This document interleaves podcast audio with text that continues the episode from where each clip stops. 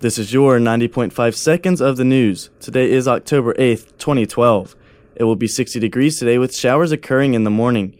Tonight it will be 51 and cloudy. USC's Board of Trustees approved a 21% raise for President Harris Pastides. That would bring his compensation to over $700,000. In 2011, Pastides was the fourth best paid president in the SEC. With this pay increase, he would move up to third best.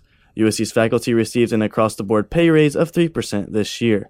On the night of the biggest win in the South Carolina Gamecocks season so far, the thousands of fans who streamed in the Five Points largely behaved themselves.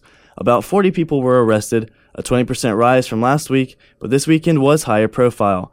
Columbia police had a ramped up presence and were very visible throughout the night, clearing out several bars for violating occupancy rates. Police racked up about 60 charges for a variety of offenses. The football players ran a different direction than usual when time ran out in the game Saturday. Instead of half field, the team ran, as they had planned, straight to the student section, leaping over the hedges and into the students' arms. Tailback Marcus Lattimore said that with the win, the team definitely sent a message out to the whole country. This is not the old South Carolina. In honor of College Game Day, Lowe's hosted a free Billy Currington concert before Saturday's game.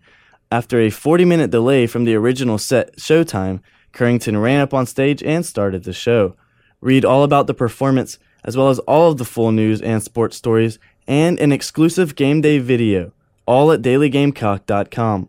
Pauly C., 90.5 seconds of the news.